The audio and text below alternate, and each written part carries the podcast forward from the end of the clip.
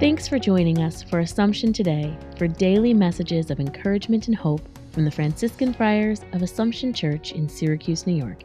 Here's today's message.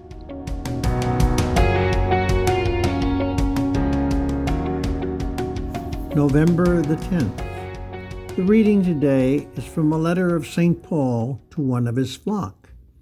He is counseling him to live and act according to the teaching and love of Jesus.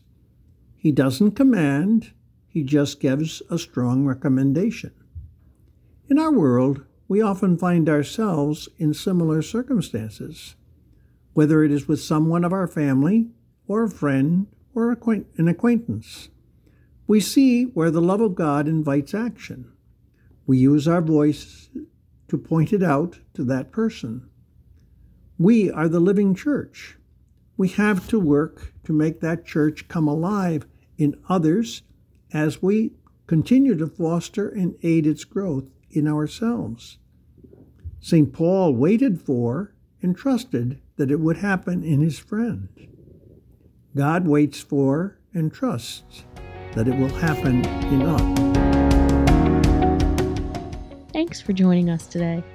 Connect with us online at AssumptionSYR.org.